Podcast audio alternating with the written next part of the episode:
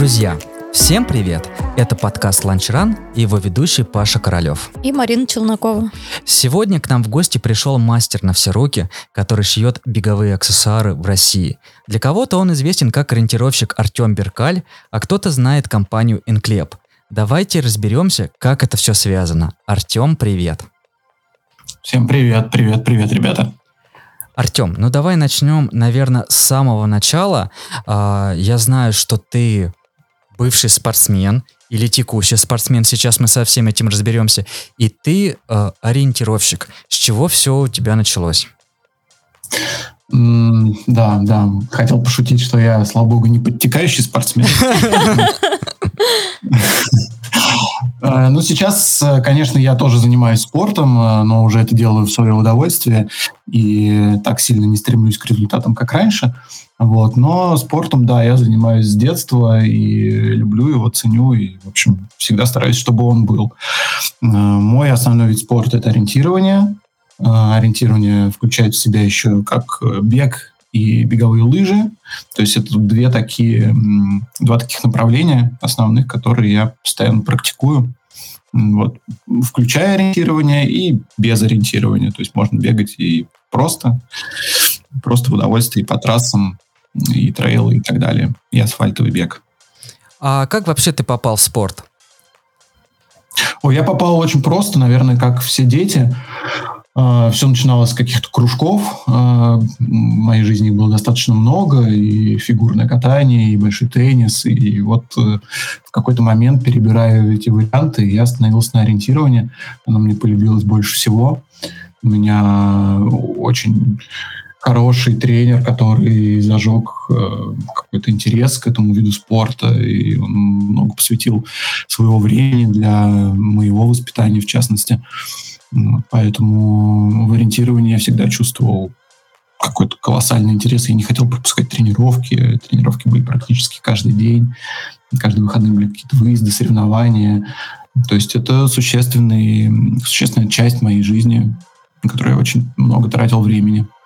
Сейчас поменьше, конечно. А в ориентировании что удалось побегать, чего удалось достичь? Как проходила карьера? Ну, трудно говорить про карьеру, когда тебе там условно 10-15 лет. Вот. Но все равно что-то шло по каким-то этапам, которые, заложены в жизни каждого спортсмена. Сначала это первые разряды какие-то юношеские, какие-то призовые места на локальных стартах в рамках города и так далее. Дальше больше, соответственно, и на российских стартах тоже у меня есть и призовые места, и первые места, и в разных дисциплинах того же самого ориентирования. Ориентирование, оно бывает разное, там есть разные дистанции, разные особенности. Сейчас можем, наверное, в это не погружаться. Вот. Я член сборной Москвы. Соответственно, у меня есть и на международных стартах какие-то тоже призовые места. Это не чемпионаты, не первенство мира, не Европы. Нет, к сожалению, на них я не попал. Вот в этом плане, наверное, есть о чем пожалеть. То есть я не добегал, так скажем, до сборной страны. Вот. Хотя в целом мог бы, наверное. Вот. Но член сборной Москвы, призер российских соревнований, да, вот так. Угу. Скажи, если вот так вот посмотреть, то ориентирование сейчас и ориентирование в твоем детстве, оно изменилось? В чем-то изменилось, в чем-то нет. Вообще немножко такая больная тема, потому что за ориентирование, естественно, я переживаю, как за любимый вид спорта. Вот, и я ему всячески желаю процветания и благ. Вот, но, к сожалению, в ориентировании сейчас есть некоторый застой, потому что в моем детстве было огромное количество людей, которые занимались этим спортом. Вот моих ровесников выступало, я не знаю, там по несколько сотен в одной возрастной группе.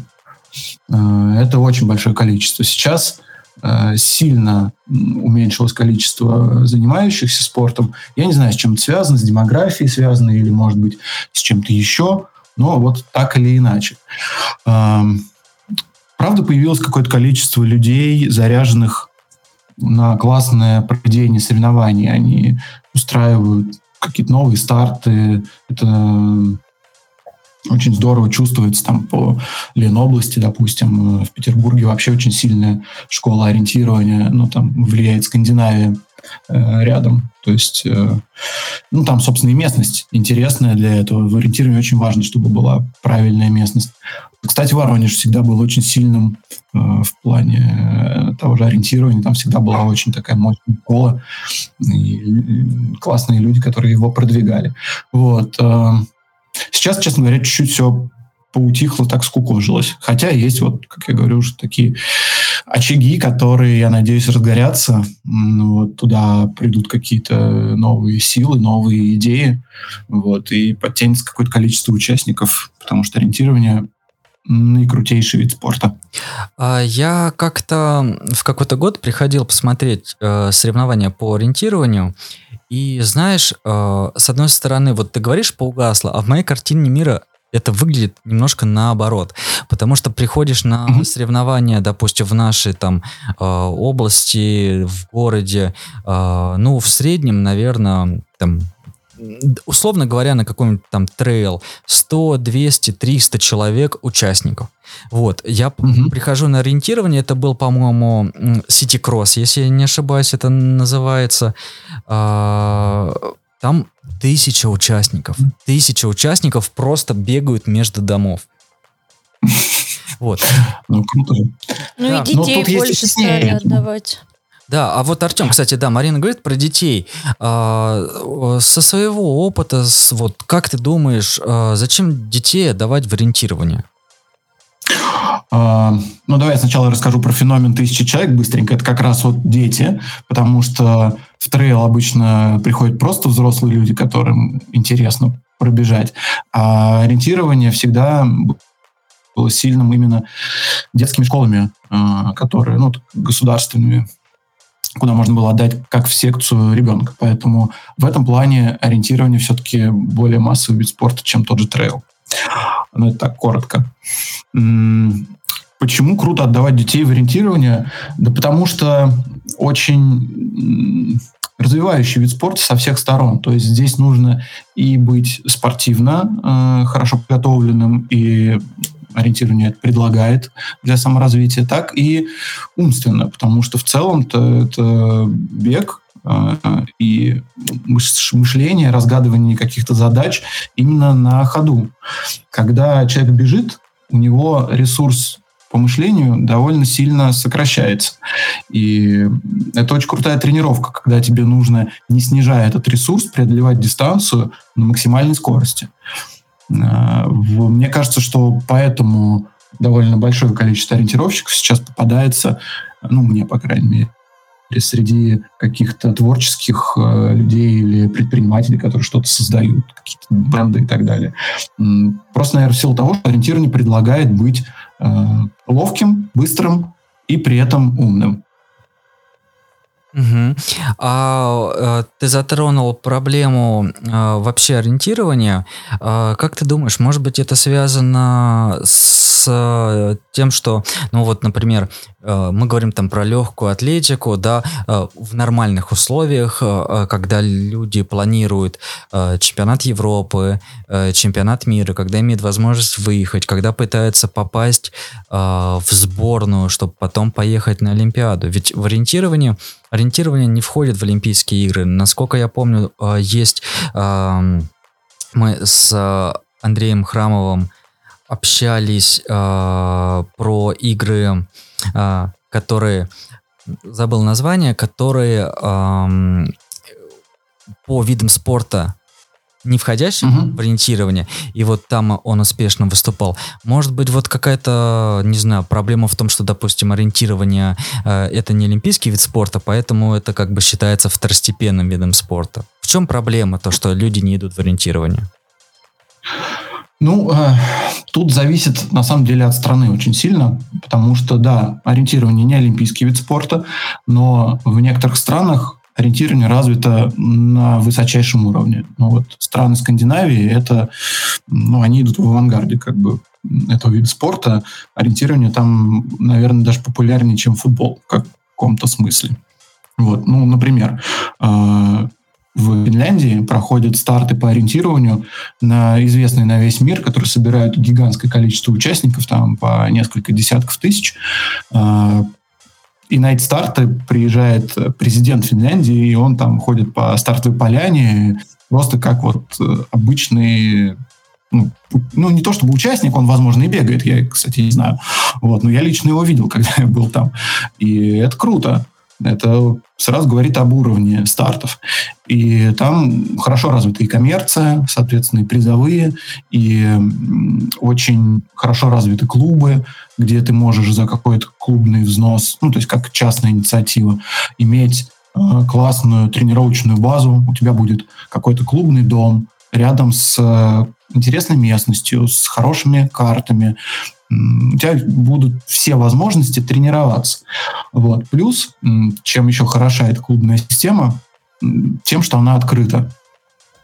Очень трудно, допустим, прийти в какой-то футбольный клуб, да, и сказать: ребята, я хочу с вами играть, возьмите меня в футбольный клуб. Ну вот, условно. Да. Не будешь так, условно, Спартак. В Финляндии так можно. Ты можешь быть абсолютно любого уровня спортсменом или даже не спортсменом. Ты можешь быть, в принципе, пенсионером. Ориентирование, чем тоже хорошо, у него нет какого-то возраста, где спортсмен актуален. В ориентировании ты можешь начинать, условно, с пеленок и до гробовой доски заниматься. Потому что там есть возрастная градация и зачет по, условно, каждому возрасту. И это круто.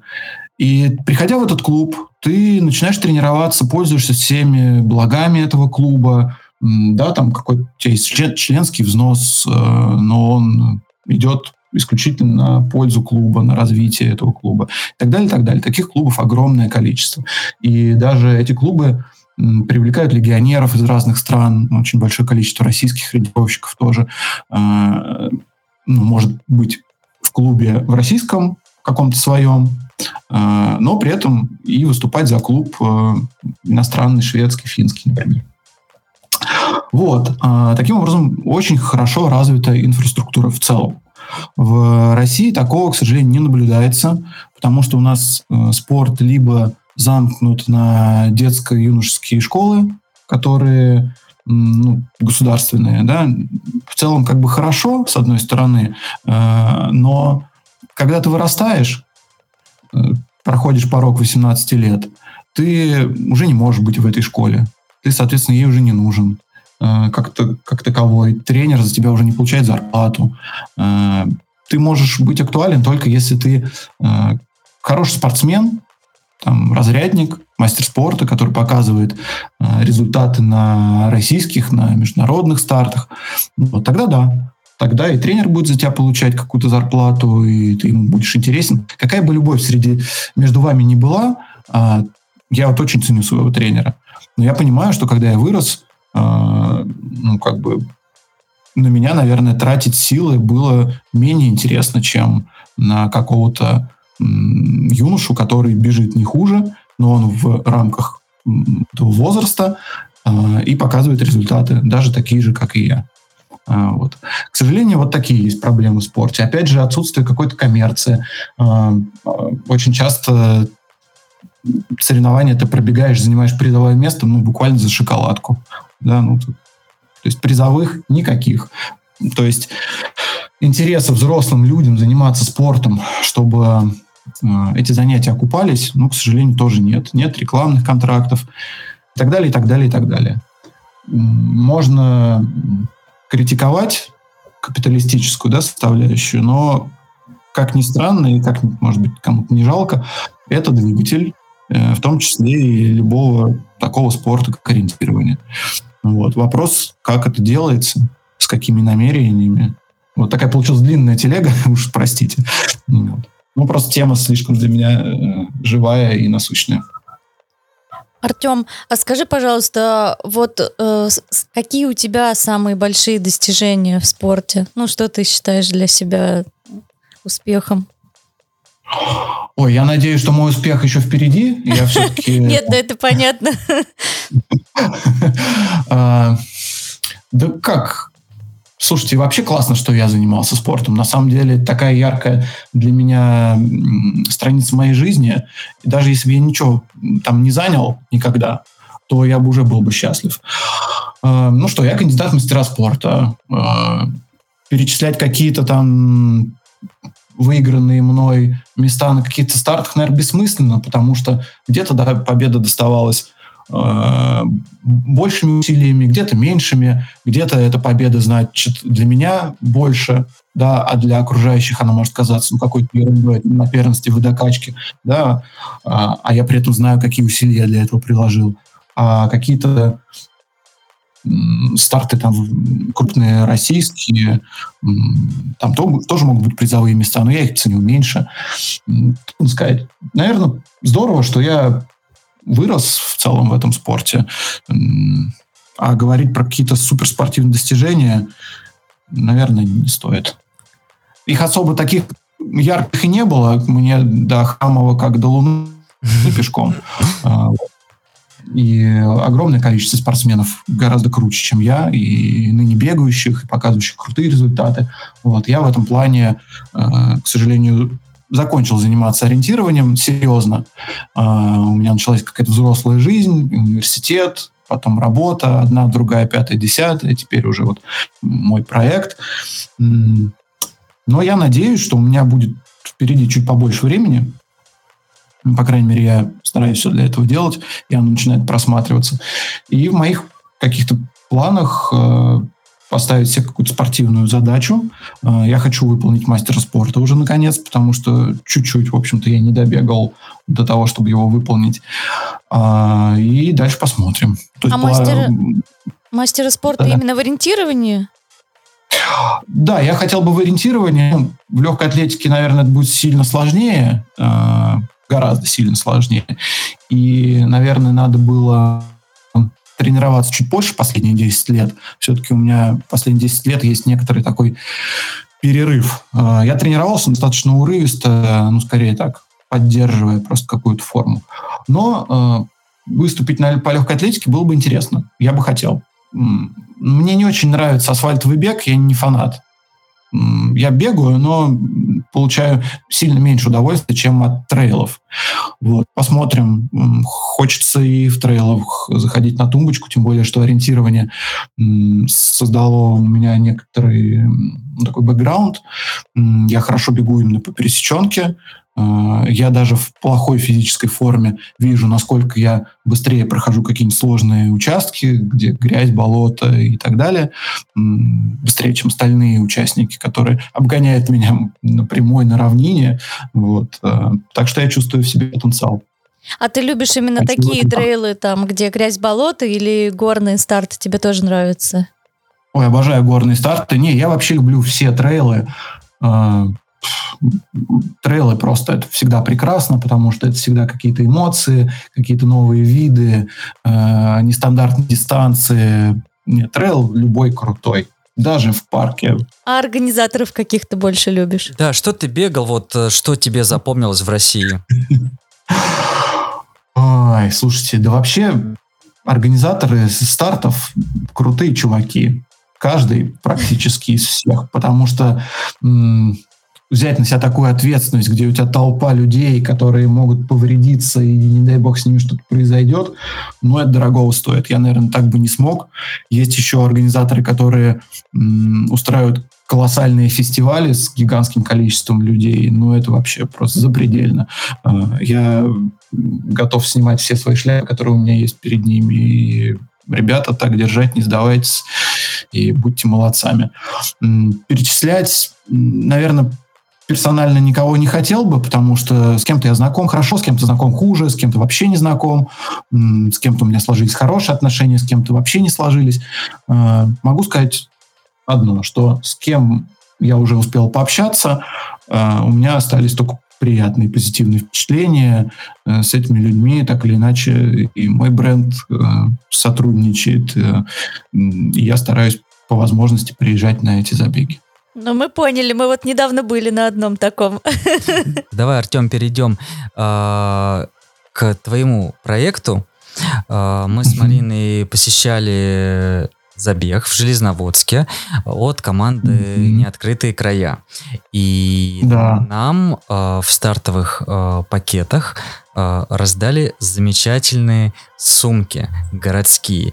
И давай мы поговорим про проект Enklepp. Вопрос тот же. С чего все началось? Ой, да. С прошлого века все, на самом деле, началось. Да ладно. Швейным делом я, я на швейное дело смотрел с самого детства, потому что, так или иначе, у меня отец занимается этим. Бабушка всегда чем-то рукодельничала, и для меня это всегда было понятно. Вот.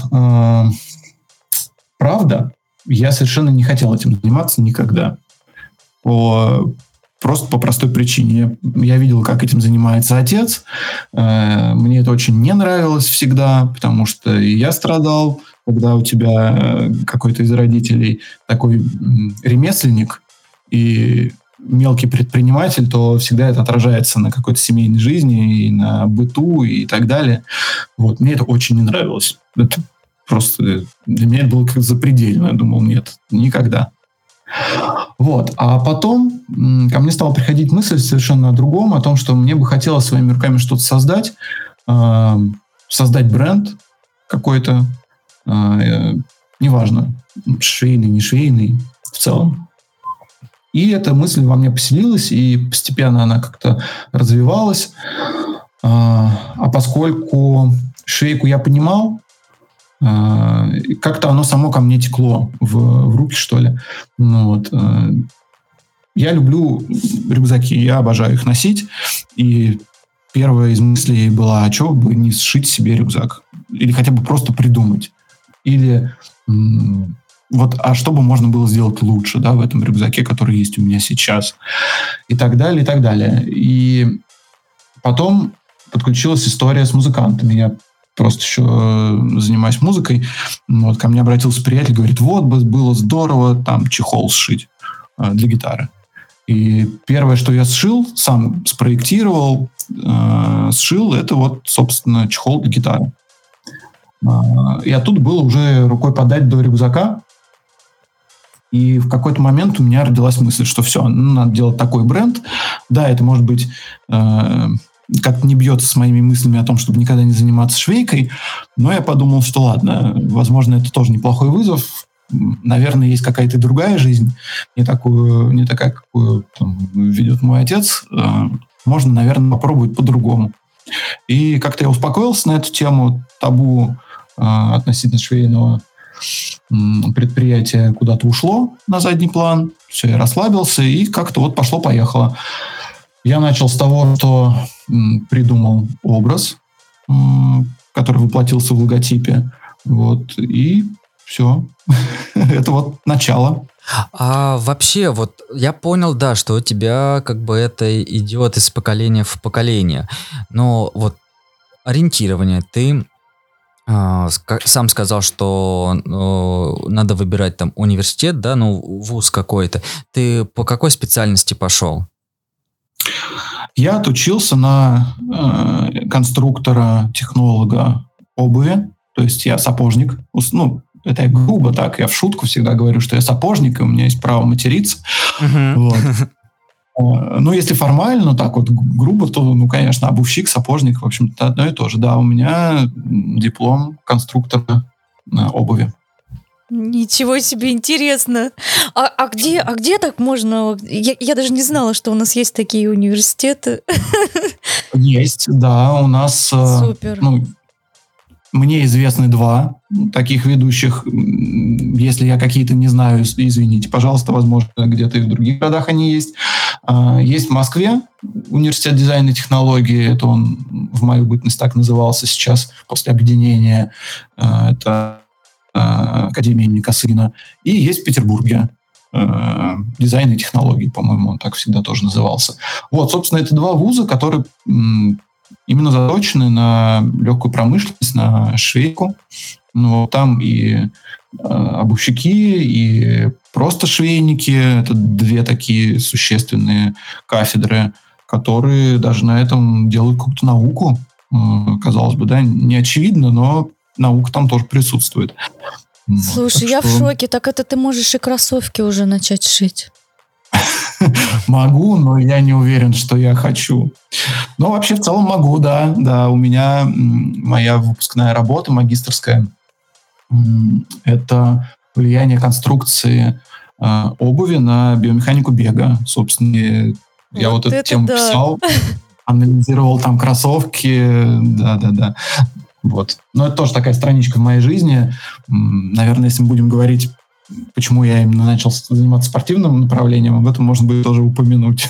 Так, вот мы зря начали с ориентирования. Тут гораздо интереснее все пошло. Смотри. Ой, ну ладно, ориентирование самое крутое, что вы. Зато благодаря бренду больше людей становятся счастливыми. Как бы это, не знаю, пафосно не звучало, но это действительно так. Вот.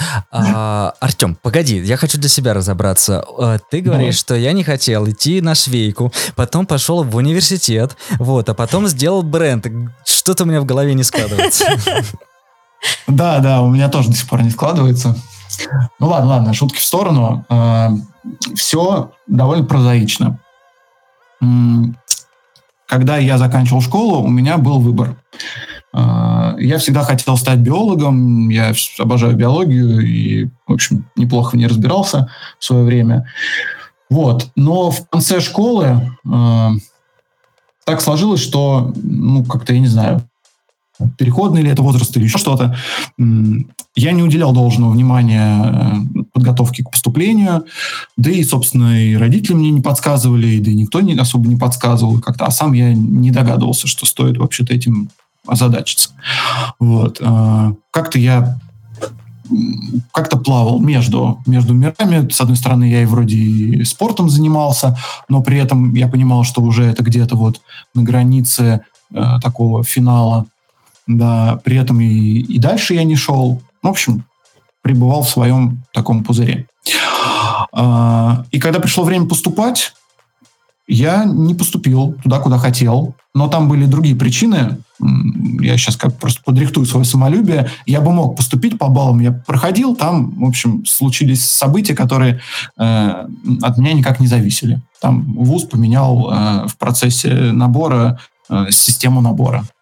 Ссылаясь на неожиданный наплыв студентов, абитуриентов. Вот. И дальше передо мной стал выбор. Мне в семье было сказано, что платить за тебя никто не будет. То есть ты либо идешь в армию, либо ты поступаешь туда, куда мы тебе скажем. Поскольку отец у меня уже все за меня давно решил, он, собственно, не предоставил мне выбора и сказал, что вот ты либо в шейку идешь, либо в армию. В армию идти не хотелось.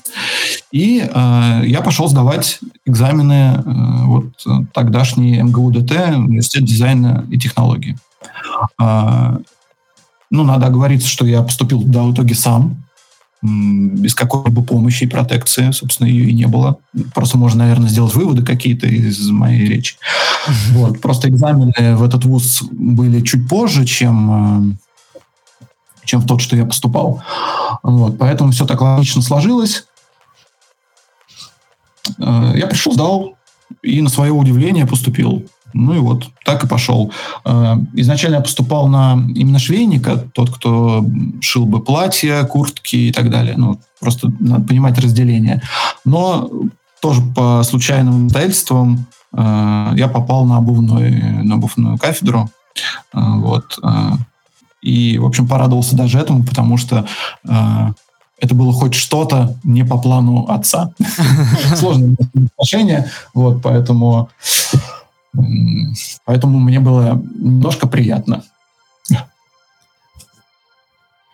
Вот. Так, и вот давай вернемся к рюкзаку. Я вот сижу просто с открытым ртом. Ты вот прям вот этот рюкзак, самый первый, ты сам его сконструировал и сам его сшил. Вот прям все ты сделал сам, все от начала до конца. Ну, не совсем. Сконструировал, ну, давай так. Сконструирован был первый чехол для гитары мной полностью с нуля, от и до. Вот. Но на тот момент шил я довольно плохо и обратился за помощью к швеям, которые работали тогда на предприятии отца. Вот. И под моим как бы наблюдением и участием это было сшито их руками. Вот. Но полностью по моим указаниям. Ну, то есть, знаешь, можно не уметь рисовать, но условно объяснять, как ты хочешь, чтобы выглядело. Ну, типа выкройки или как это называется? Нет, вот именно что выкройки делал я сам. Ну да, я поняла. То есть всю техническую часть я подготовил. А задача сшить, вот просто физически сшить на швейной машинке, уже легла на руки швей. С тех пор я научился сшить сам, и все образцы, которые у нас сейчас разрабатываются, я отшиваю сначала сам. Вот, собственно, более того, иногда мне приходится и вставать за станок, так скажем, когда у нас есть какой-то аврал или горящие заказы. Я или в еще шоке. Что-то. Я приезжаю на производство, сажусь вместе со швеями за швейную машинку и начинаю работать. В общем... Да. Артём, а у тебя сохранился тот первый рюкзак? Да, да, сохранился, и у меня стоит моя гитара в нем до сих пор. Класс! Круто. Артём, а вот, окей, ты в университете, дипломная работа была по... биомеханике, с бегом связанная, с обувью связанная, вот, а... После университета ты вышел в свободное плавание, и какие мысли были? После университета я сменил какое-то количество работ, не связанных ни со спортом, ни с чем другим, ну, просто работы. И в какой-то момент, почему, кстати, важно тут говорить про ориентирование, в какой-то момент мои друзья-ориентировщики ко мне подошли и говорят: а вот мы тут собираемся открыть невероятно классный магазин по продаже кроссовок. Давай-ка с нами. Я говорю: а давай. И это был магазин, который называется сейчас «Лаборатория бега RunLab». О, вот. Ничего себе! Вот. И тут как бы случается, я даже не знаю, как это... Все сходится в одной точке. Потому что RunLab открывают ориентировщики. В RunLab... внедряется вот эта методика биомеханики бега. Соответственно, все оттуда. Вот. Ну, надо сказать, что эта методика, она была, уже существовала до нас, и до меня, и эта вещь не новая, совершенно много лет, и магазины, которые ее применяют, существовали в Америке уже на тот момент, поэтому... Ну, какие-то вещи были просто подсмотрены, как опыт. Вот. И RunLab создавался именно по образцу какого-то западного магазина. Ну, про это, наверное, лучше расскажут его основатели. Вот. Может быть, я там что-то лишнее думаю. Вот. Надеюсь, нет. Но благодаря этому я смог, во-первых, параллельно писать свою вот эту научную работу, магистерскую диссертацию, потому что у меня там были все инструменты. Моя работа была написана в процессе того, как я работал в RunLab. То есть там была беговая дорожка и какие-то камеры, где я мог снимать движение людей, поток клиентов. Соответственно, у меня сразу появлялась какая-то база информационная, тензо-платформы, которые меряют отпечаток стопы. Вот. И, кстати, первые мои заказы уже швейные связаны тоже с RunLab. Как ни странно, эта организация дала мне довольно много. Я не могу сказать, что она в меня вкладывалась финансово. Ну, я получал там зарплату, но я при этом работал. Но она дала какую-то среду, в которой сложилось очень много правильных вещей. В том числе я получил первые свои швейные заказы. В тот момент в Москве стали проходить забеги в каком-то уже существенном количестве. Была потребность в поисках для номера, обычные вот эти номер-белты, куда крепятся гели и, собственно, номер. А их неоткуда было взять. И так сложилось, что я говорю: ребята, давайте я сделаю, мне тут все понятно, экономику я и сразу могу просчитать, потому что просто я знаю, как работает швейка. И с тех пор я потихонечку начал делать заказ для RunLab. Сначала легкие вещи типа поисков, каких-то сумочек.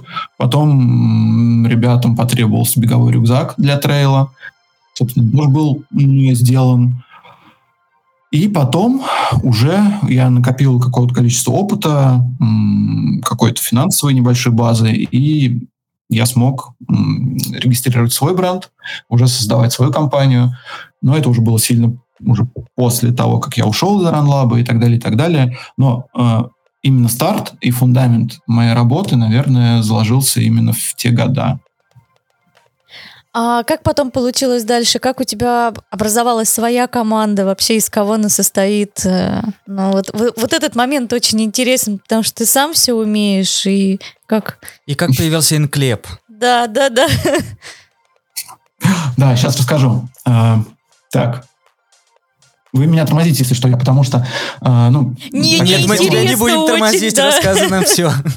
Ладно, мне просто иногда кажется, я так расплываюсь. Нет, все отлично. Ладно. Так, начнем. С чего бы начать?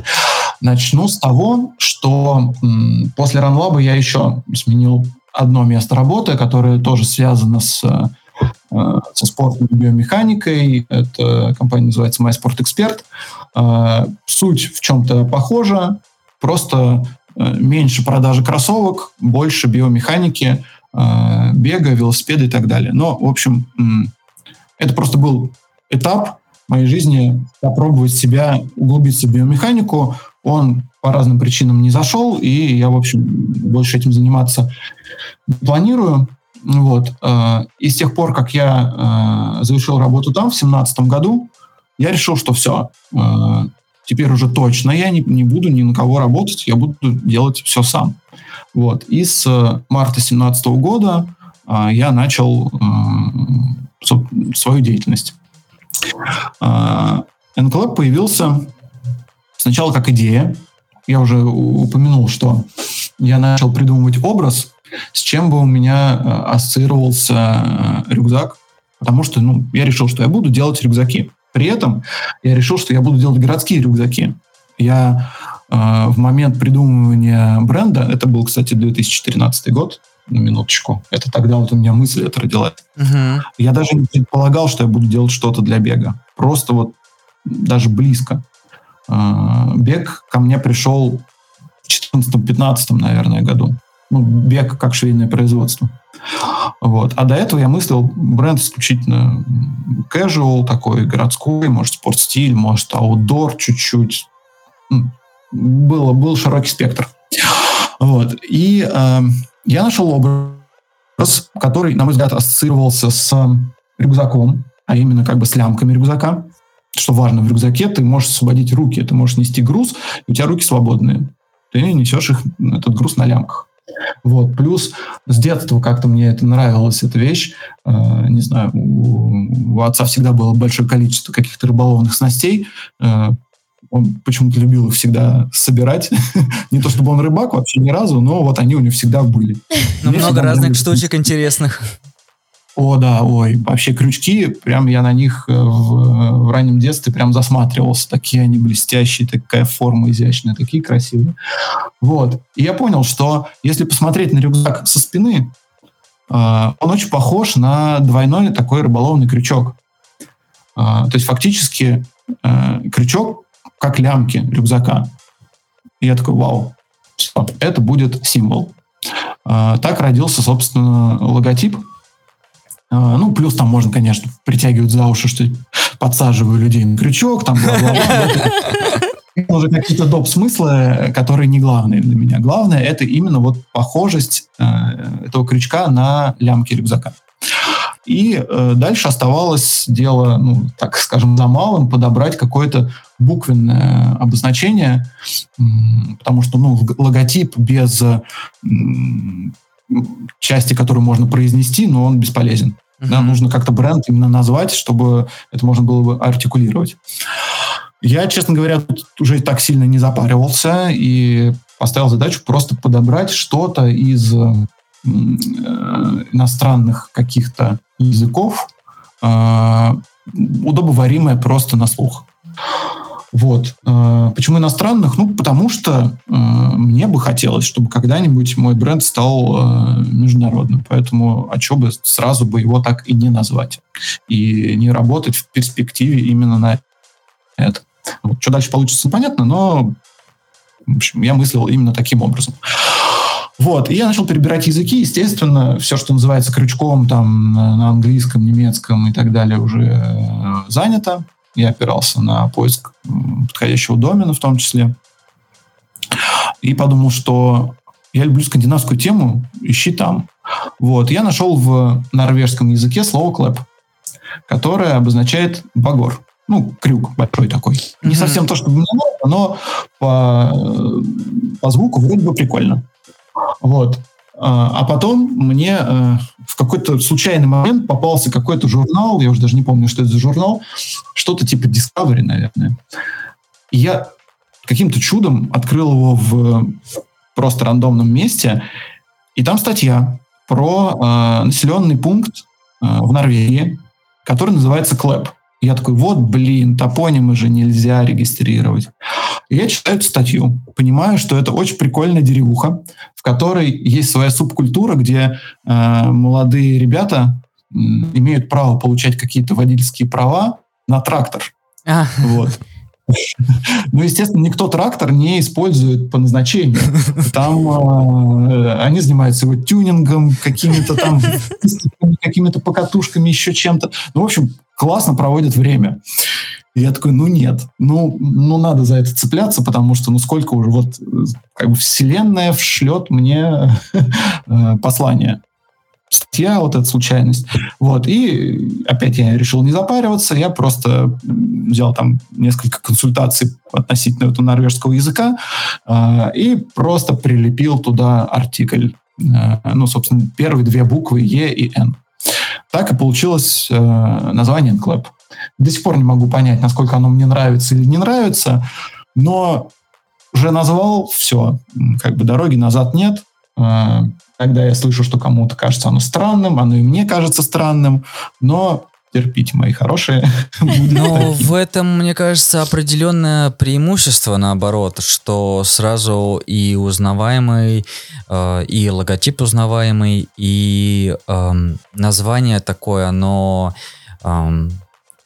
притягающее внимание, потому что, да, сначала вот ты рассказал про деревушку, потому что я тоже не знал, почему именно такое название, вот, но, знаешь, вот это как правильно написать, и ты фокусируешь свой взгляд, свои мысли именно на написании Enklepp, на произношении, и... со стороны вот какого-то, наверное, маркетинга, наверное, это выгодно. То есть ты как бы фокусируешь взгляд потребителя вокруг своего бренда. Мне кажется, это наоборот здорово. Я очень на это надеюсь. Ну, естественно, я, как любой живой человек, испытываю некоторые там смущения, стеснения, да, и какие-то вещи так вот от себя тяжело, может быть, преподносить, но это рост над собой, вот я таким образом преодолеваю какие-то свои страхи, и поэтому как придумалось, так и будет. Круто. То есть появился у нас Enklepp, и ты придумал логотип, придумал нейминг. Что дальше? Дальше я решил для себя, что пока я его не зарегистрирую, пока я не пройду вот эти бюрократические процедуры, чтобы быть просто спокойным, я не буду, собственно, этот бренд, ну, как бы не буду им стартовать. Это чисто было для моего самоуспокоения, потому что все книжки по тому, как сделать стартап или как сделать свой бизнес, они говорят, типа, начинайте, фигачьте, не бойтесь ничего, открывайте свою марку и так далее, и так далее. Ну, я понял, что мне будет просто спокойнее сделать по-другому, поэтому я спокойно выжидал. И благо у меня уже на тот момент были какие-то заказики небольшие от того же RunLab или Sport Expert, моих бывших работ. Плюс подтягивались какие-то другие люди через сарафанное радио. Я не занимался таким подробным поиском каких-то клиентов. Ну, плюс я на момент такого старта еще совмещал это с основной какой-то работой. Поэтому, ну, мне хватало и денег, и я не хотел слишком сильно себя перегружать. После 2017 года, когда я уже вышел в свободное плавание, естественно, я уже начал заниматься и поиском клиентов. И поставил перед собой задачу, что пора бы начать производить продукцию и для себя. И получая какие-то заказы просто оптовые, я начал откладывать деньги для того, чтобы произвести продукцию под своим брендом. Это тоже не самая простая вещь, потому что чтобы произвести даже одну сумку, недостаточно купить ткань на одну сумку. Нужно купить рулон этой ткани, потому что меньше не продается. Нужно купить фурнитуру в количествах там несколько тысяч штук и так далее, и так далее. Поэтому финансовые вложения, да, они не самые большие в рамках бизнеса, но они большие для человека, который вырвался из какой-то там среды корпоративной в свободное плавание, и у которого иногда там 100 рублей в кошельке и ноль перспектив. Такие моменты тоже были в моей жизни. Вот. Поэтому я подходил к этому очень аккуратно. И фактически, благодаря первому какому-то такому заказу оптовому, достаточно крупному, я смог отложить какое-то количество денег для себя и начать покупать материалы. И первые партии моих изделий были совсем ничтожные. Там буквально 15 штук, что-то типа того. Я помню, что я их сшил. Я помню, что я пришел к своим друзьям на экспо московского марафона. Говорю, ребята, продайте, пожалуйста. Вот. И фактически с тех пор они все продали, я очень этому порадовался. И дальше я начал постепенно сам ездить на какие-то старты, начал договариваться с какими-то своими, ну, естественно, друзьями сначала, потому что много друзей проводят каких-то мероприятий, я приезжал к ним, это все были очень какие-то очень компактные мероприятия, очень маленькие, вот, и там, продав, не знаю, 5 сумочек, я уезжал довольный и думаю, что, ну, класс. Сейчас, естественно, все по-другому, и на такие забеги я уже даже и не поеду. Ну вот, но я начинал именно с этого. Я помню, что мой первый стенд с моей продукцией, это был маленький столик, где-то 50 на 50 сантиметров, такой малюсенький. Там лежало 3 сумочки, а рюкзачок, который я уже сшил на тот момент, я повесил на пенек рядом. Все это было в лесу. Шел такой первый ноябрьский снежочек, я замерз дико, вот, и участников там было что-то, человек 200, наверное, вот, но это был вот такой первый выезд, я даже, кстати, что-то продал неплохо и был очень счастлив на эту тему. А представляете, нас сейчас слушают люди, которые как раз купили первые твои сумки. Может и да. А я вот вспоминаю, что у меня первые... Артем, ну тут, может быть, ты меня поправишь, точнее, подтвердишь или нет, но это точно было похоже на продукцию Enklepp, на эти номерки.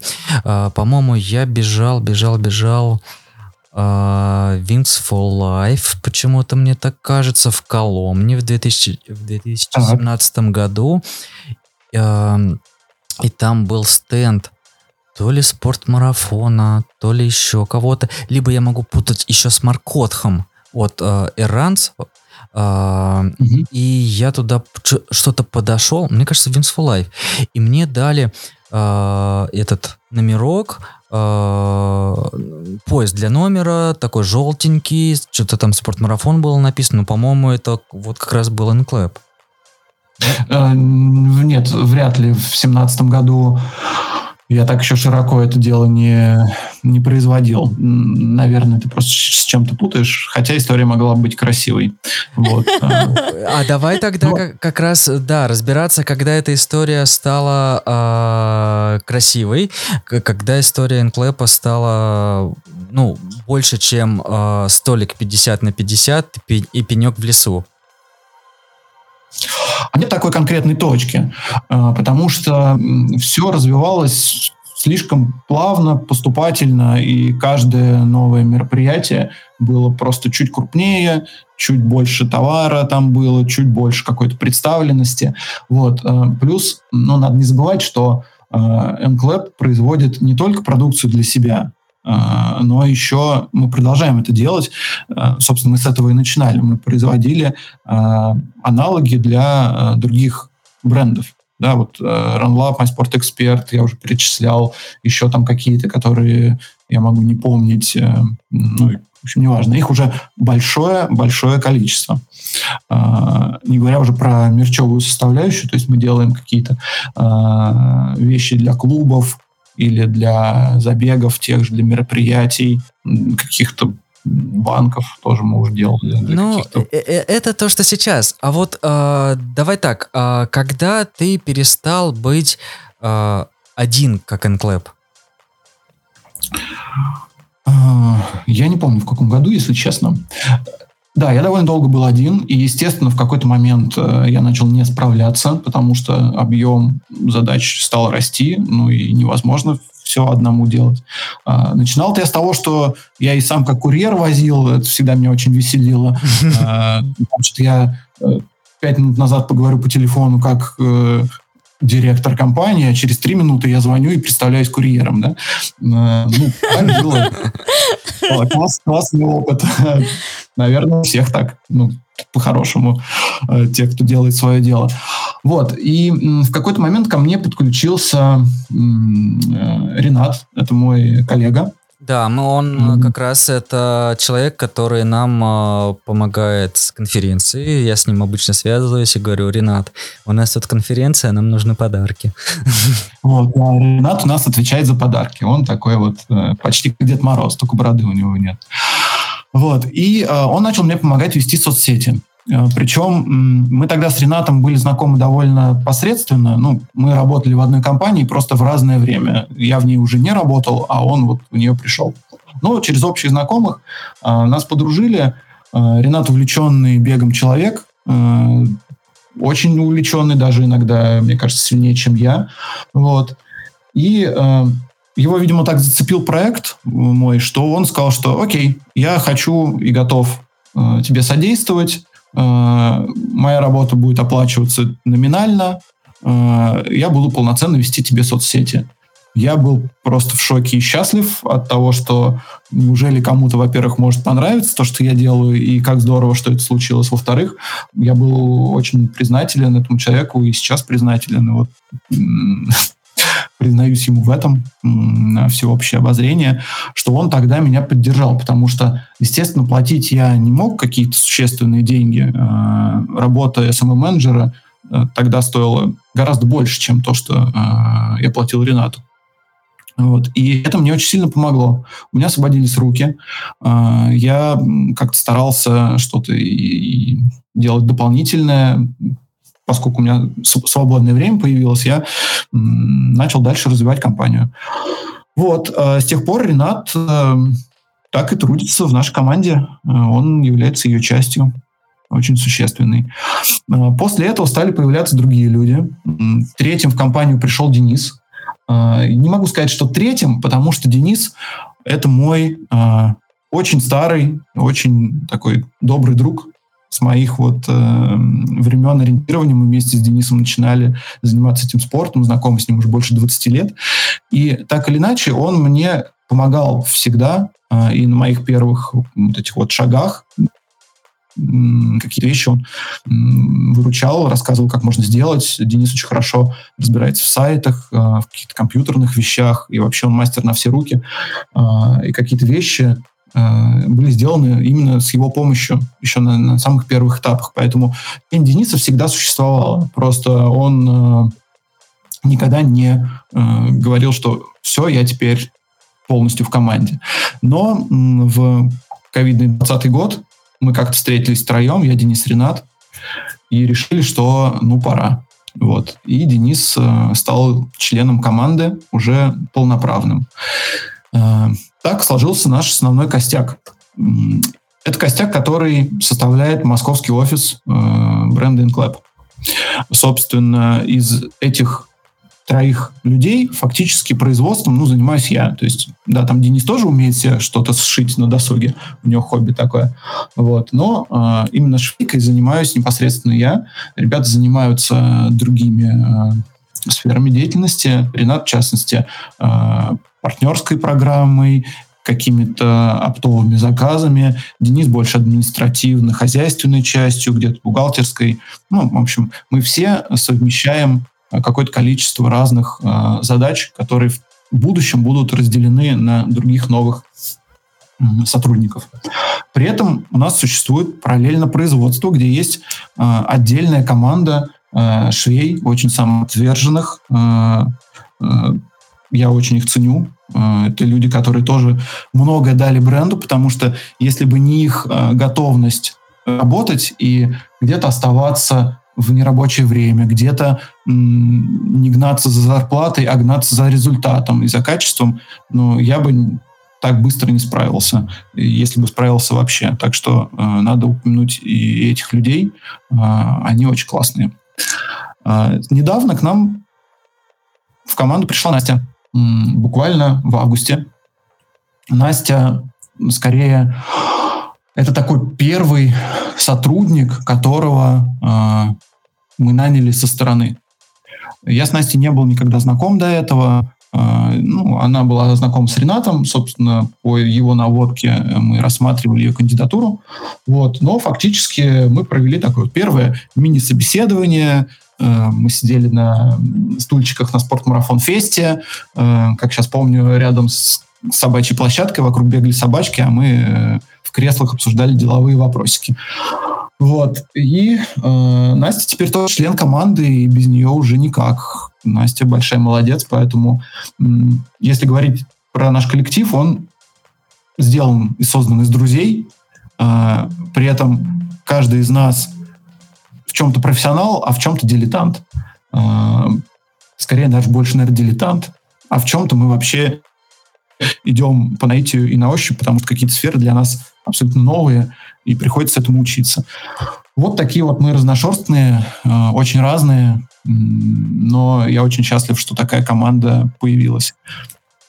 Если говорить, про команду, то можно сказать, что я знаю уже троих людей, потому что с Настей я познакомился как раз в августе в Териберке. Мы принимали участие в забеге, и я вышел с рюкзаком, потому что, по-моему, кинул туда что-то ветровку или... Я потом пошел номер получать как раз на забег, была утром пробежка, а потом хотел сразу получить номер. И то ли я бежал, то ли стоял, и меня начинают сзади фотографировать. Вот. Я поворачиваю голову, и мне такая, а можно мы сфотографируем вас с рюкзаком? Для соцсетей. Я говорю, слушайте, давай помочь Enklepp, и я наоборот рад, потому что нас поддерживают. Я говорю, давай. Вот. И мы как раз с Настей что-то там даже побегали немножко, и вот так вот познакомились. Она, сказала, что вот она там четвертая как раз попала, в Enklepp. И пофоткали, потом что-то выложили, и так что-то мы связь дальше и держим с Настей. Да, Настя большая молодец. И вообще, Настя очень классно бегает на самом деле. И я столько не пробегу, сколько Настя. может бежать по 120 километров. Ну вот, я в Серебряке бежал 30-ку, которая стала в итоге 35, а она, по-моему, то ли 50, то ли какая-то больше-то дистанция была, я уже забыл. И слава богу. Но забег мне очень понравился, я бы, конечно, повторил. Да, она бежала больше и финишировала. Окей. Когда...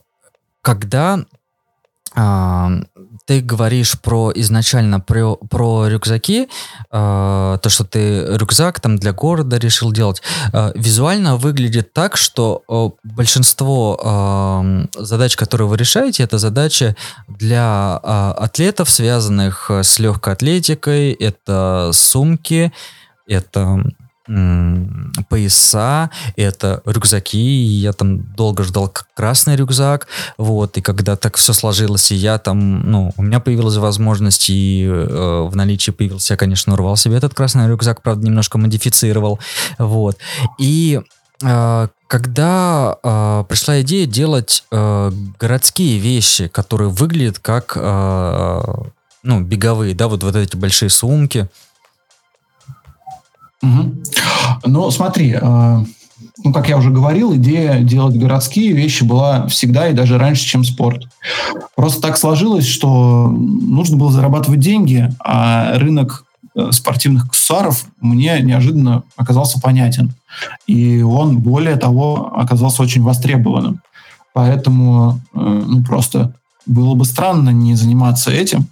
И я этим и занялся. Собственно, поэтому беговое направление развивалось быстрее и, собственно, первым. И я довольно долго не мог себе позволить, просто даже из-за временных каких-то ограничений, не говоря уж про финансовые, заняться городской линейкой. Но как только появилась возможность, я стал делать и это, и понимал, что бренд должен быть разнонаправленным. У меня в голове есть еще некоторое количество направлений, не обязательно бег и не обязательно город. Сейчас, ладно, потом, может быть, об этом поговорим, но не суть. Как только появилась возможность, я начал делать и городские такие сумки, и рюкзаки. И сейчас у нас, мне кажется, получилась неплохая коллекция и того, и другого. То есть фактически практически все необходимые вещи мы уже закрыли. То есть можно говорить про маленькую сумочку, можно говорить про среднюю сумочку, можно говорить про большую сумочку. Наверное, не хватает еще среднего или маленького городского рюкзака, потому что те модели, которые у нас есть, они большие, и они сделаны для того, чтобы заменить ручную кладь в самолете. То есть не заменить, а в смысле взять вещи все в ручную кладь. Uh-huh. То есть это хороший рюкзак для такого туризма или для спортивной экипировки, чтобы пойти там в зал или на тренировку, да или просто когда ты хочешь много с собой всего взять. Но я работаю над этим. Я уже говорил, я являюсь разработчиком всех изделий. У меня есть какое-то количество идей, которые я постепенно пытаюсь воплотить с разной степенью успеха. Вот какие-то вещи уже отшиты как образцы, они скоро выйдут как новинки. То есть этот процесс всегда идет. Стараюсь не стоять на месте. Слушай, я думала, что у тебя целая команда, которая разрабатывает дизайн, там конструирует, придумывает. То есть это вообще ты все сам делаешь. И я вот сейчас в таком восхищении. И ткань, да, там и рисунки, и там какого цвета все это будет. Не, давай не будем так высокопарно обо мне. Нет, не все, конечно, не все. Рисунки вообще делаю не я. Рисунки делает Денис. И делают наши друзья-художники, друзья бренда, то есть в совокупности. Да, это наша внутренняя фишка. И шутка такая, Денис, он дальтоник, и поэтому он делает дизайн. Это мы так прикалываемся, он действительно дальтоник и действительно делает дизайн. Мы говорим сейчас про какие-то рисунки на сумках, какие-то паттерны, какие-то картинки. Дизайн изделия как такового, то есть форма и объем сумки или рюкзака придумываю я, это правда. Но здесь я делаю сразу несколько задач одновременно, выполняю. Это и как дизайн изделия, как его технологическая составляющая, так и возможность в целом это сшить потом. То есть я подхожу многогранно как технолог, конструктор, ну и как человек, у которого есть какие-то эстетические представления вообще в целом. Вот. И уже на базе этого туда подтягиваются рисунки и те вот яркие картинки, которые можно видеть на наших изделиях.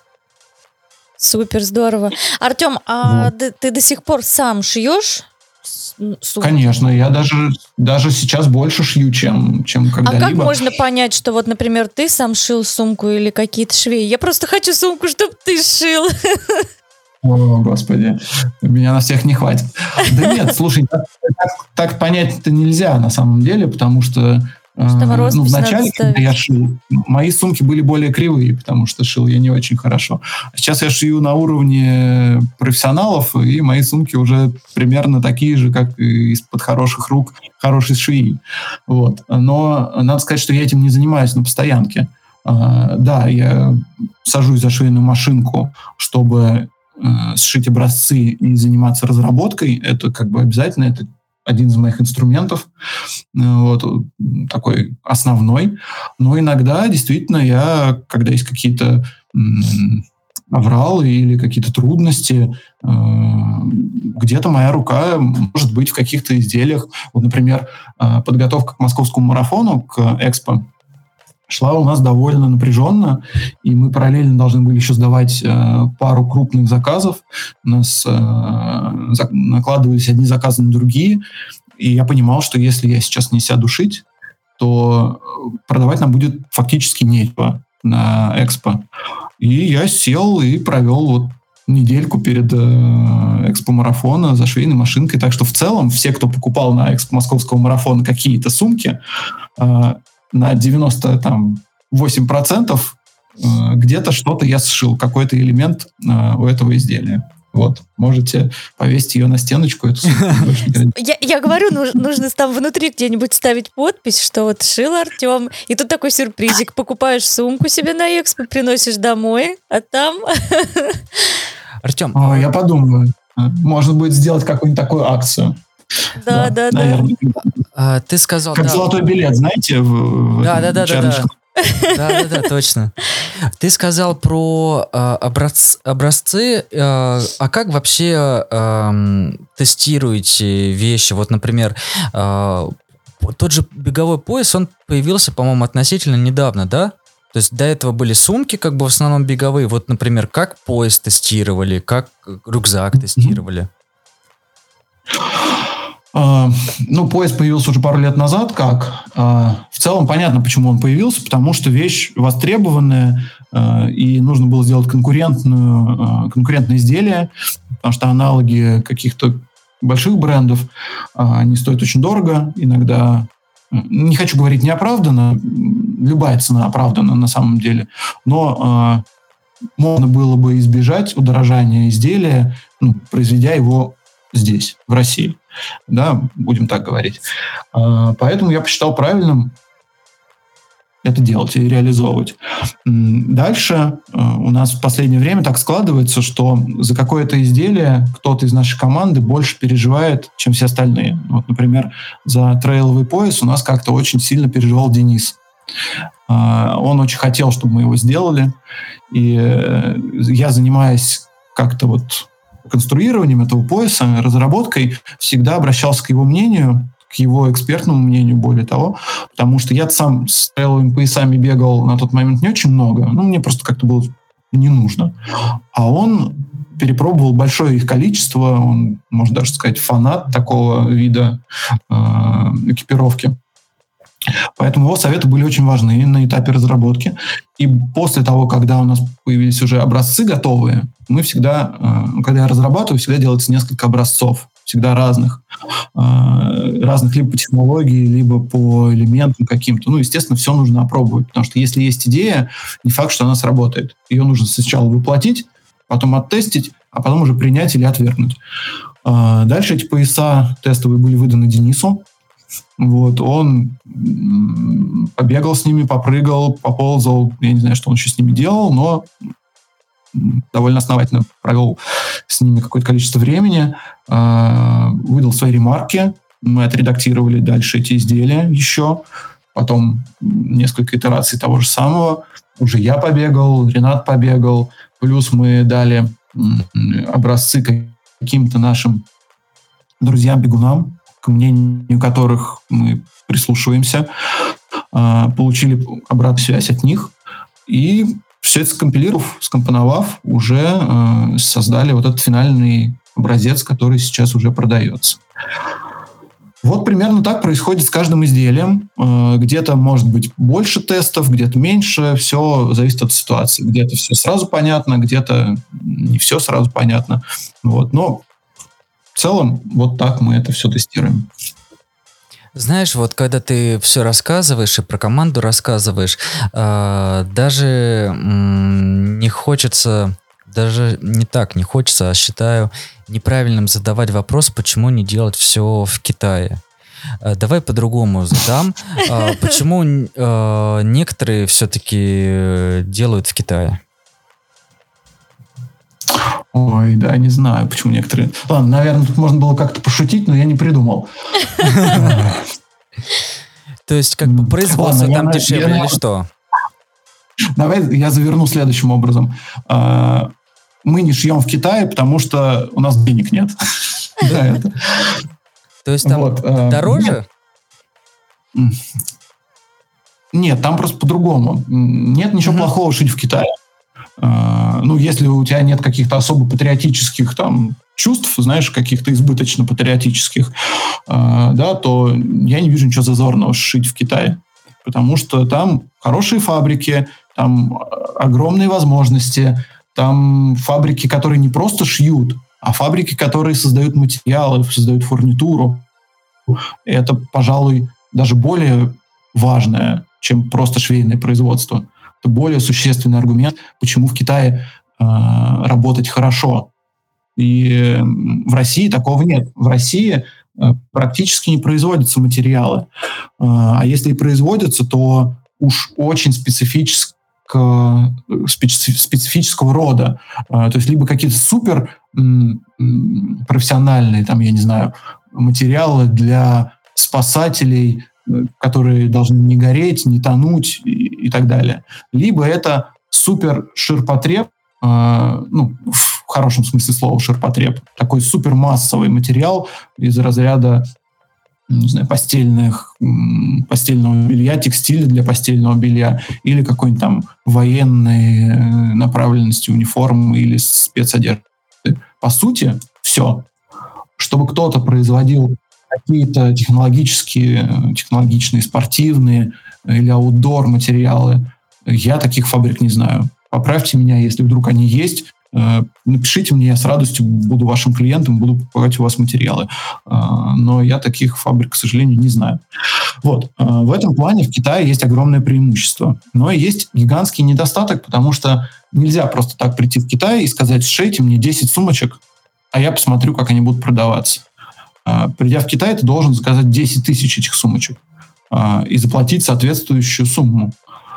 И в этом плане производство в России оказалось, ну, для меня как просто удобным, потому что я начинал с нуля. Я не знаю, не помню, сказал ли я об этом или нет, но фактически я начал с того, что ко мне сначала пришел заказ, я, не имея никаких средств, получил предоплату на этот заказ. Из этих заработанных денег я уже, ну, как вот по классике, ну, да, купил 2 яблока, продал, купил 4 яблока, ну и так далее. Вот. Это была хорошая схема, и начинать бизнес в России, предприятие в России, ну, это была просто как безысходность такая, в хорошем смысле слова. То есть у меня не было выбора, идти в Китай или не идти в Китай. Я точно знал, что я буду делать здесь. Я местами буду это делать сам, местами это буду делать там, дома на швейной машинке, там, условно на коленке. Вот. Но у меня будет ряд преимуществ. Я могу делать маленькие партии, я могу быть гибким, в плане реализовывать какие-то потребности клиента, его хотелки, быстро адаптировать изделия под потребности клиента, что не может позволить бренд, который делает все в Китае, потому что нужно сразу закладывать большие сроки, нужно заниматься серьезным планированием и финансовым, и и по поставкам, плюс логистика. Так что шить в России – это, с одной стороны, преимущество, с другой стороны, необходимость. Вот. Я не исключаю того, что когда-нибудь и мы начнем шить в Китае, просто потому что индустрия в России, скорее всего, так быстро не будет развиваться. А растем мы быстрее, чем индустрия, это явно. А потребности рынка бегового еще быстрее растут. Соответственно, ей хотелось бы как-то следовать. Поэтому нужно будет рассматривать и другие производства, не только свое производство. У нас сейчас полностью свое производство, но мы уже понимаем, что оно не справляется, что объем тех изделий, которые хочется производить, растет постоянно, а ресурсы нашего цеха ограничены. Вот. Китай тоже когда-нибудь будет. Артём, я очень далека от бизнеса и вообще всего этого.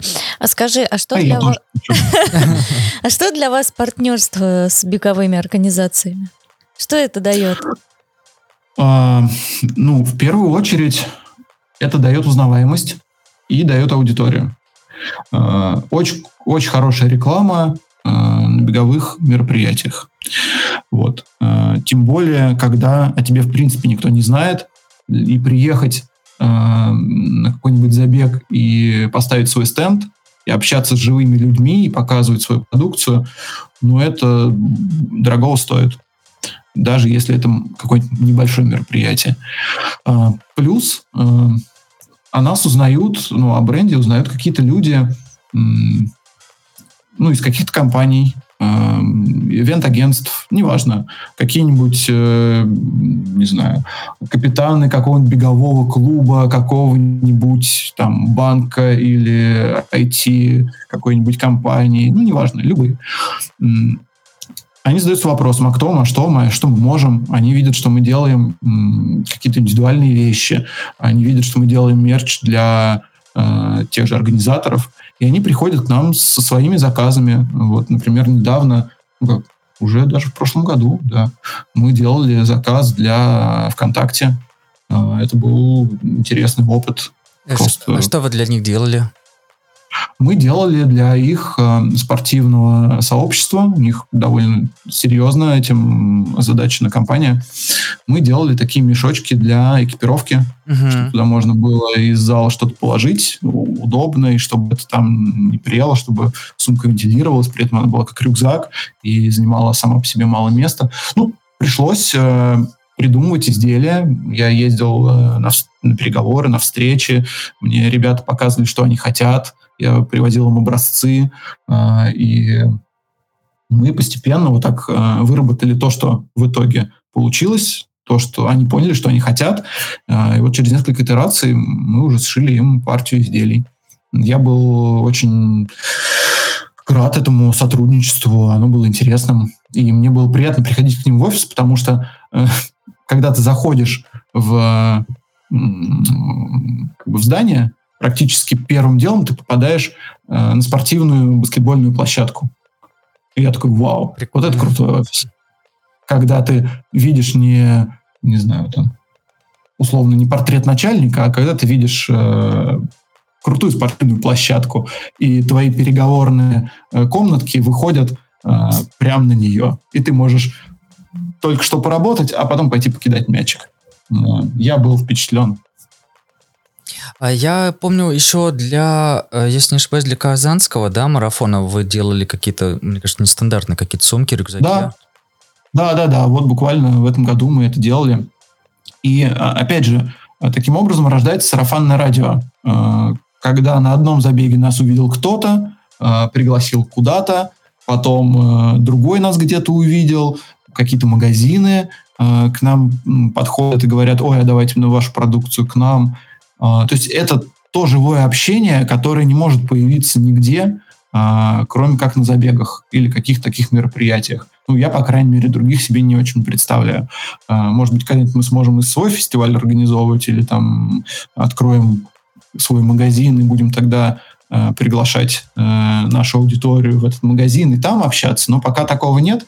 Это все будущее. И забеги остаются единственной возможностью именно коммуницировать, получать обратную связь от людей, что они хотели бы, что им кажется удачным, а что неудачным. Вот. Без этого никак. Бренд не может развиваться в вакууме, он обязательно должен всегда общаться со своей аудиторией.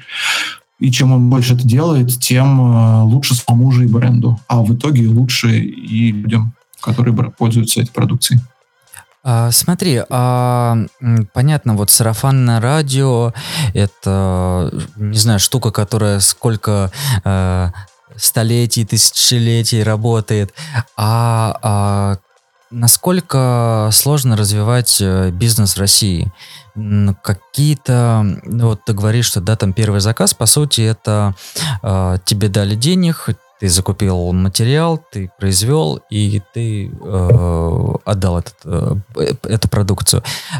Какая-то поддержка, не знаю, там, малого бизнеса от государства или какие-то льготы, что-то тебе помогало? Давай я разобью вопрос на несколько. Я тот человек, который старается не брать каких-то кредитов, просто по каким-то своим соображениям. Uh-huh. Ну, если есть возможность его не брать, я лучше его брать не буду. Ничего плохого в кредите нет, нормальный финансовый инструмент, если им уметь пользоваться. Просто мне не хочется. У меня изначально была такая амбициозная идея именно сделать бизнес на принципе самоокупаемости, когда все, что в него приходит, оно дает начало чему-то новому. Uh-huh. Поэтому я в целом никогда не рассматривал никакие варианты там, помощи от государства, каких-то субсидий или так, ну, и так далее. Естественно, бренд никогда не брал никаких займов, кредитов и так далее. То есть все, что мы имеем сейчас, это по принципу самоокупаемости. То есть все, что пришло, то было вложено. Ни копейки сверху. Все только на чистом энтузиазме и усилиях и поте вот тех людей, которые я перечислил до этого. Это первый момент. Будем ли мы пользоваться какими-то такими вещами в будущем, не знаю. Хотелось бы не пользоваться. Как тяжело делать бизнес в России или за ее пределами? Ну, во-первых, я не делал бизнес где-то ее за пределами России, поэтому и мне не с чем сравнивать. Вот. Но могу предположить, что бизнес делать везде, наверное, одинаково. Где-то, ну, то есть разные вещи в разных местах по-своему могут быть тяжелыми.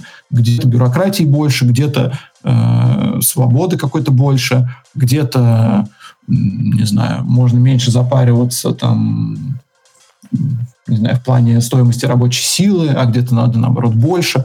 Поэтому, наверное, бизнесом в целом заниматься сложно, потому что это вещь рискованная где-то. Всегда можно не угадать, всегда можно неправильно рассчитать, а на кону достаточно, ну, как бы, иногда большие средства, а главное, что на кону всегда и репутация, и средства, ну, вот меня, в частности, как основателя. То есть я довольно часто бываю в такой ситуации, когда, ну, бери на себя ответственность. Если сейчас это решение будет неправильным, то как бы ты за него будешь расплачиваться.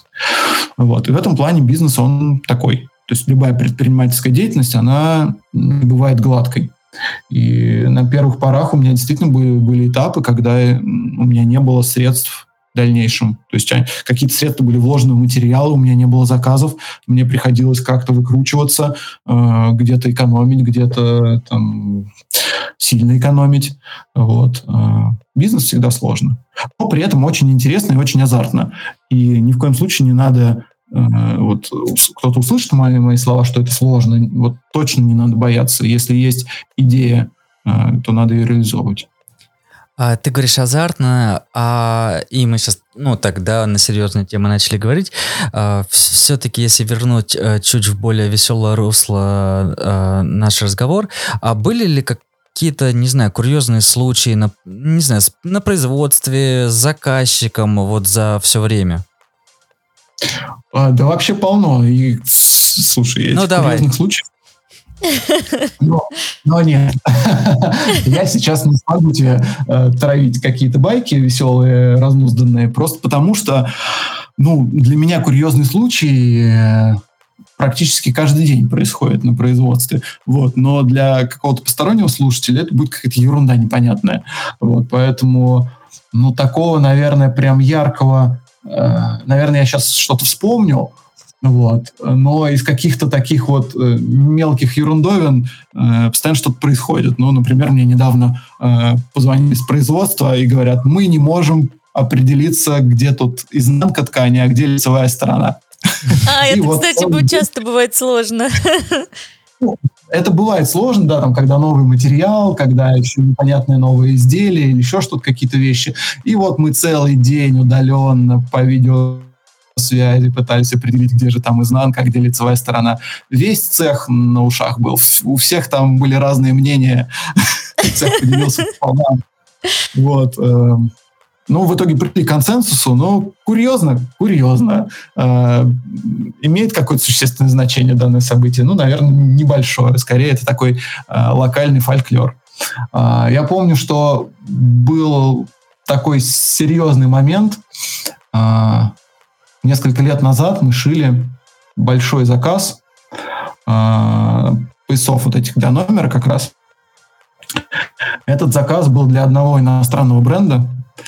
И должен был быть отправлен, ну и он действительно уехал, собственно, в другую страну, в Чехию. Вот. И это было супер ответственно. Это, собственно, первый такой вот интересный проект международный, вау, ничего себе. И, значит, мы шили вот это большое количество этих поясов. Там их было что-то, не помню точно, то ли 1000, то ли 2, ну, прям много. И мы уже почти все сшили.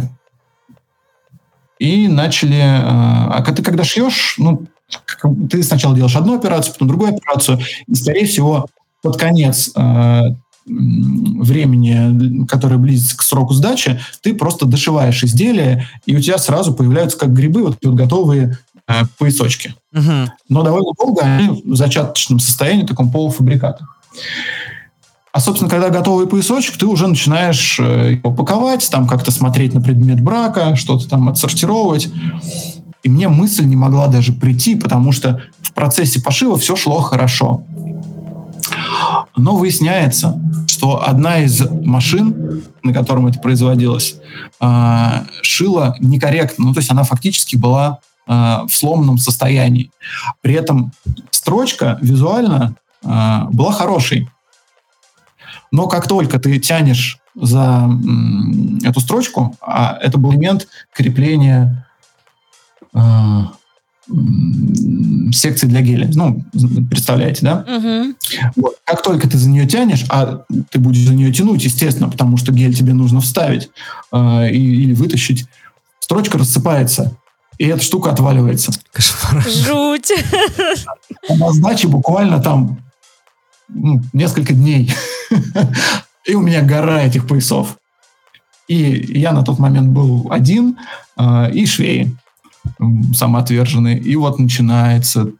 Ты бегаешь как сумасшедший, привлекаешь, там, не знаю, сестру, брата, родителей, всех, кого только можно, развозишь эти пояса, чтобы люди там в ночи... Это же надо каждое изделие подергать, проверить, отсортировать те, которые бракованные, а их там тоже сотни. И вот тогда я действительно понервничал, и было очень много бессонных ночей, и это был прям курьез. Ну, все закончилось хорошо, благополучно, но перепугался тогда сильно. У меня до сих пор какой-то страх от этого заказа. Да, вот это самое страшное. Я и боялась, что ты такое вот, знаешь, что-то расскажешь, когда, да, там до сдачи 2 дня. Такие вещи происходят. Они очень часто, конечно, происходят по неопытности. Сейчас, естественно, я строю работу уже иначе. И отбраковка происходит иначе, и сроки ставятся иначе. И уже, я надеюсь, такого не повторится. Но при этом грёзы все равно бывают. И сроки все равно могут нарушиться, и может кто-то заболеть, и какая-то ключевая машина может сломаться. Да все что угодно может произойти. Поэтому от этого никто не застрахован, но надо стараться, чтобы этого не было. Да, будем надеяться, что такого больше не случится. Артём, опираясь на свой опыт, вот мы поговорили серьезно что-то про бизнес, вспомнили какие-то курьезные случаи, на которые сейчас мы смотрим весело и вместе смеемся. Какие бы советы или совет один ты мог бы дать ребятам, которые вот тоже там увлечены там, бегом и понимают, что хотят сделать свой бренд, какой-то выстроить бизнес? Ну, я бы порекомендовал артикулировать для себя идею, понять ее. Если эта идея родилась и она ясная, то нужно не откладывать и начинать делать свой проект. Потому что сейчас, смотря назад, я понимаю, что наикрутейшим событием в моей жизни было, когда я перестал работать на работе и пошел заниматься своим проектом, потому что это больше, чем работа, это образ жизни, это живой интерес. И я готов желать этот кайф прожить всем. Да, это очень трудно. Трудности будут всегда, от этого никто не застрахован. И точно бояться этих трудностей не стоит. Пытаться себя отговорить от предпринимательской деятельности такой, что типа это будет слишком сложно, я не выдержу. Ну, это как-то не стоит того. Выдержите или нет, это будет понятно в процессе. Зато это будет классная возможность попытаться что-то сделать, во что вы верите и что вы любите и цените. Вот. Что-то слишком... Да нет. Поучительно получилось. Нет, отлично. Я бы хотела спросить у тебя про планы на 2024 год. Может быть, есть что-то интересное, что вы задумали и хотите осуществить? И вообще у тебя, что бы ты хотел в новом году? Я знаю, сейчас все подводят итоги, а у тебя хотелось бы узнать твои планы. Я итоги, кстати, не подвожу обычно. Вот, отлично. Вот, планы. Да, планов громадье, на самом деле. Хотелось бы, чтобы все получалось в плане изделий, потому что есть какое-то количество идей, которые мы не можем воплотить ввиду каких-то трудностей, обычно технологических. То есть нам не хватает какого-то оборудования или знаний, или материалов. Нам не хватает рук, то есть нам не хватает швей, потому что у нас слишком много каких-то изделий и уже достаточное количество заказов. То есть следующий год мы посвятим тому, чтобы, первое, будем расширять свое производство, будем заниматься поиском партнерских производств, возможно, с более продвинутой технологической базой. Скорее всего, мы съездим в Китай, посмотрим, как оттуда можно привозить материалы, которых здесь нет. Не факт, что будем шить в Китае что-то в ближайшее время. Скорее всего, нет. Пока надо реализовать возможности тех производств, которые есть в России. Вот. И есть еще кое-какие задумки про расширение наших производственных площадок. Вот. Пока этим будем заниматься. Ну, а там как пойдет. Мне бы хотелось, чтобы у меня хватало сил и ресурсов придумывать и производить новые изделия.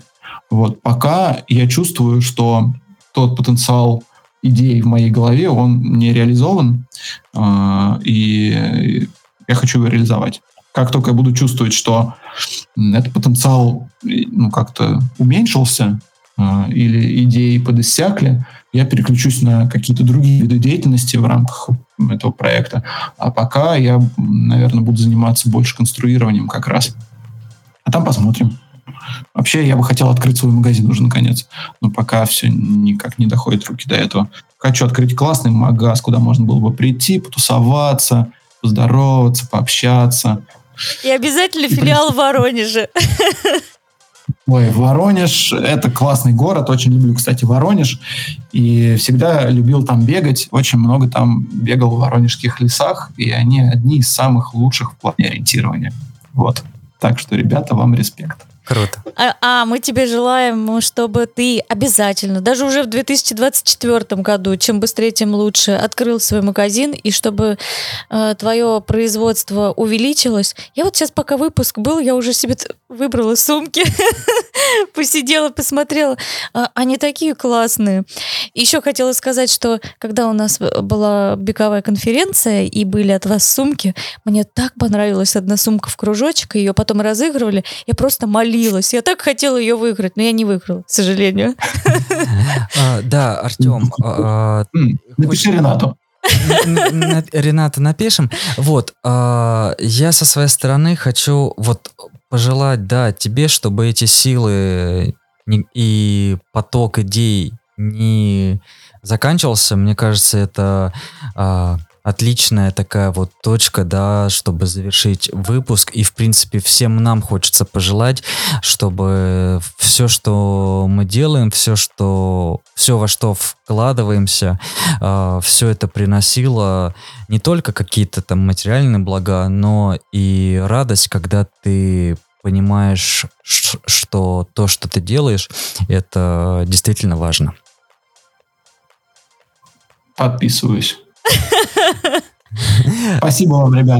Да, и я, кстати, очень рада знакомству. Я сейчас в таком восхищении, что я с тобой познакомилась, с таким замечательным человеком.